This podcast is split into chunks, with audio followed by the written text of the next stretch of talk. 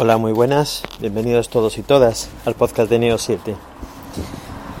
Eh, en esta ocasión os voy a hablar de otro aparato que hemos o que he comprado para nuestro taller. Para los que ya lo habéis visto en mi blog, en mi memoria.net, ya sabréis de qué se trata. Se trata de una cortadora láser Hace un par de años escribí un, un, post en mi blog en el que creo que lo titulaba algo así como democratización de la creatividad o algo así. ¿Por qué lo llamaba así? Pues lo llamaba así porque afortunadamente vivimos unos momentos en los que grandes herramientas para jugar, entre comillas, a crear, se, están volviendo completamente asequibles para cualquiera que quiera meterse en ese mundo. Concretamente en aquel post os hablaba de las impresoras 3D, os hablaba de las CNCs y os hablaba de las cortadoras láser.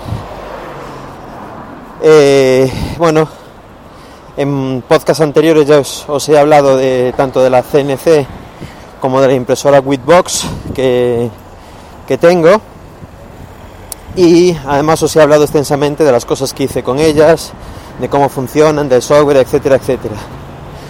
En esta ocasión le toca el turno a, la cortadora, la cortadora láser. Bueno, una cortadora láser, para los que no sepáis lo que es, es algo muy similar a una CNC o a una impresora 3D, en el sentido de que se mueve, tiene dos ejes en vez de tres, se mueve con motores paso a paso, pero en vez de tener una broca o en vez de tener un inyector de, PLA, lo que tiene es un láser que quema, que digamos que corta. Eh, en función de la potencia de ese láser, las cortadoras láser son más caras o más baratas. Pero en cualquier caso, por muy barata que sea, tiene una precisión de, de micras, o sea, una precisión altísima. Bueno, en esta ocasión eh, llevaba bastante tiempo detrás de, de, una cortadora láser, precisamente porque digamos que sirve para muchas de las cosas que, que nosotros hacemos. Y dando una de mis habituales vueltas por, por eBay para ver a qué precio estaban ahora, me quedé gratamente sorprendido cuando vi que, bueno, que estaban a 200 y pico euros. Algo verdaderamente alucinante, sobre todo si lo, si lo miras con perspectiva desde hace unos años. Eh, bueno, teóricamente venía de Estados Unidos, pero obviamente es China. Y bueno, con gastos de aduana, aportes y todo esto se quedó unos 300 y, 300 y pocos euros. Eh, finalmente Mm, se complicó un poco el tema del envío y recibí un correo de un chino en inglés diciéndome que tenían problemas con su almacén de Estados Unidos, que si no me importaba que me lo enviaran desde Alemania. Y efectivamente, cuando confirmé que no tenía ningún problema en que me lo enviaran desde Alemania, pues en un par de días lo teníamos ya en la, en la oficina. Bien, es un trasto grande, y que para su instalación tiene ciertos requisitos que no son muy habituales para, un juguete de este tipo. Requisitos. Necesita refrigeración líquida para la punta del láser porque si no se quema inmediatamente. Y necesita salida de humos porque lógicamente al quemar plásticos, metacrilatos, madera, etcétera, pues eso produce humo y es puede ser tóxico incluso.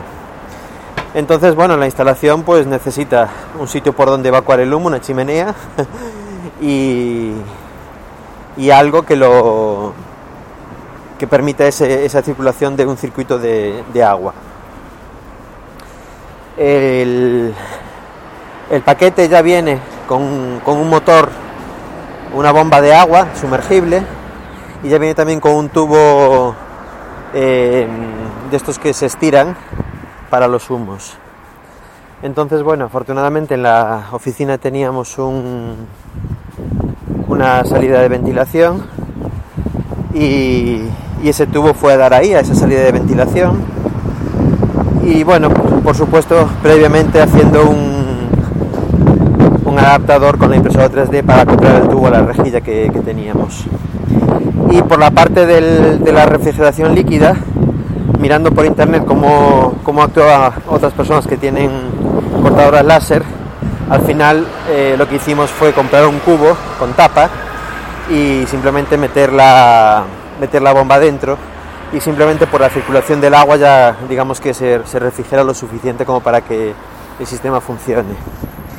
Eh, lo que sí hemos hecho es eh, cuando el tubo entra en el, en el, cubo de vuelta con el agua caliente, digamos que cae de forma horizontal desde la parte de arriba para que digamos que tenga una caída, una cierta caída hacia hasta el agua que está debajo, que está casi llenando el cubo y esa digamos que es su, su oportunidad de, enfriarse un poco.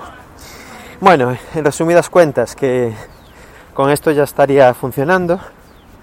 Eh, curiosamente la, cortadora viene con un software licenciado, lo cual me sorprendió bastante, con una llave de protección USB. Y, bueno, ese software está en chino o en inglés. Es un software bastante sencillo de utilizar y permite, digamos que, grabar eh, archivos gráficos, gráficos, PNGs, JPEGs, etcétera. Bueno, esto es algo que ya no me gustó porque al no admitir archivos vectoriales ya no es tan fácil ajustar el tamaño de lo que quieres hacer cuando necesitas precisión. Pero bueno, eh, si sabes de qué tamaño es lo que estás haciendo, lo que sí te permite este software es ajustar lo que vas a grabar a un tamaño concreto, con lo cual puedes estirar el JPEG hasta que llegue al tamaño que inicialmente tenía cuando lo diseñaste ese estiramiento lo hace proporcional, con lo cual simplemente con, que compruebes una de las medidas, vertical o horizontal, la otra ya más o menos coincide, bueno, no más o menos no, coincide al, milímetro. Muy bien, esto en cuanto al, software. En cuanto al hardware, bueno, hay que quitar las típicas espumitas de protección, sobre todo las del, las del cañón láser, que es de cristal y que viene súper protegido, obviamente, para un viaje tan largo si no llegaría en pedazos. Y después, nada, hay que también quitar todos los seguros que lleva por dentro, asegurando el carro, que se mueve y todo esto.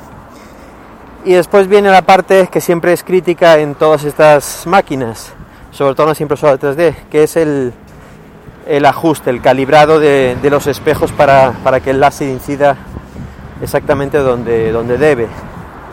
Tiene tres espejos y bueno, la forma de, ajustar el láser esencialmente es poniendo un, papel adhesivo. Nosotros utilizamos tinta de embalar, un papel adhesivo en cada uno de los espejos e ir con unos tornillitos moviendo primero el espejo que sale justo al lado del, del cañón del láser, moviéndolo hasta que incida justo en el centro del siguiente espejo. ¿Sabes dónde incide? Porque quema el papel básicamente, aparece un punto negro. Por lo tanto, una vez que tienes el primero centrado, haces lo mismo con el segundo y haces lo mismo con el tercero, que ya es el que está en el cabezal de, impresión o de, o de grabado, llamarlo como queráis.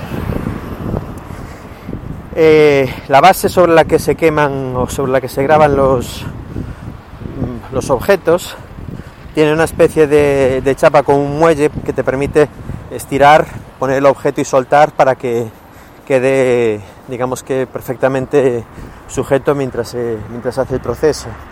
Lo que pasa es que, claro, tiene un tamaño rectangular y tiene un tamaño limitado. Si quieres poner una pieza un poco grande no cabe ahí, hay que ponerlo encima. ¿Qué más? Eh, la potencia. La potencia del láser tiene un potenciómetro, un mando giratorio que permite y un, y un indicador con una, aguja, con una aguja que te permite indicar o seleccionar qué potencia quieres. Y lo, lo, primero que descubrimos es que en el primer milímetro de ese potenciómetro el cambio de potencia ya es salvaje. O sea que no queremos pensar lo que pasaría si le damos a tope ahí, porque bueno, sería algo, no sé, Bueno, el caso es que eso, que hay que andar con mucho ojo con ese potenciómetro porque si le das un poquitín de más, ya os digo que a lo mejor es no es ni, un décimo de vuelta de ese, de ese, potenciómetro, eso ya se pasa de vueltas. Eh, Decir que venía con un cable suelto que era, precisamente el de este potenciómetro y que por lo tanto estaba a tope de, a tope de potencia. Cuando nos pusimos a calibrarla quemaba absolutamente todo. Y hasta que descubrimos que efectivamente, bueno, había, hubo que sacar un tornillo para poder llegar a la tapa donde está atornillado ese, potenciómetro y, vimos que uno de los Faston que llegaba a este potenciómetro estaba suelto. Y bueno, nada, una vez puesto pues empezó la, la cosa a funcionar. La cortadora que tenemos es de 40 vatios y bueno, 40 vatios según para qué cosas es poco o según para qué cosas es suficiente. Hemos probado a grabar logos o textos o imágenes en madera y lo hace muy bien. Hay que andar con mucho cuidado con la potencia, eso sí.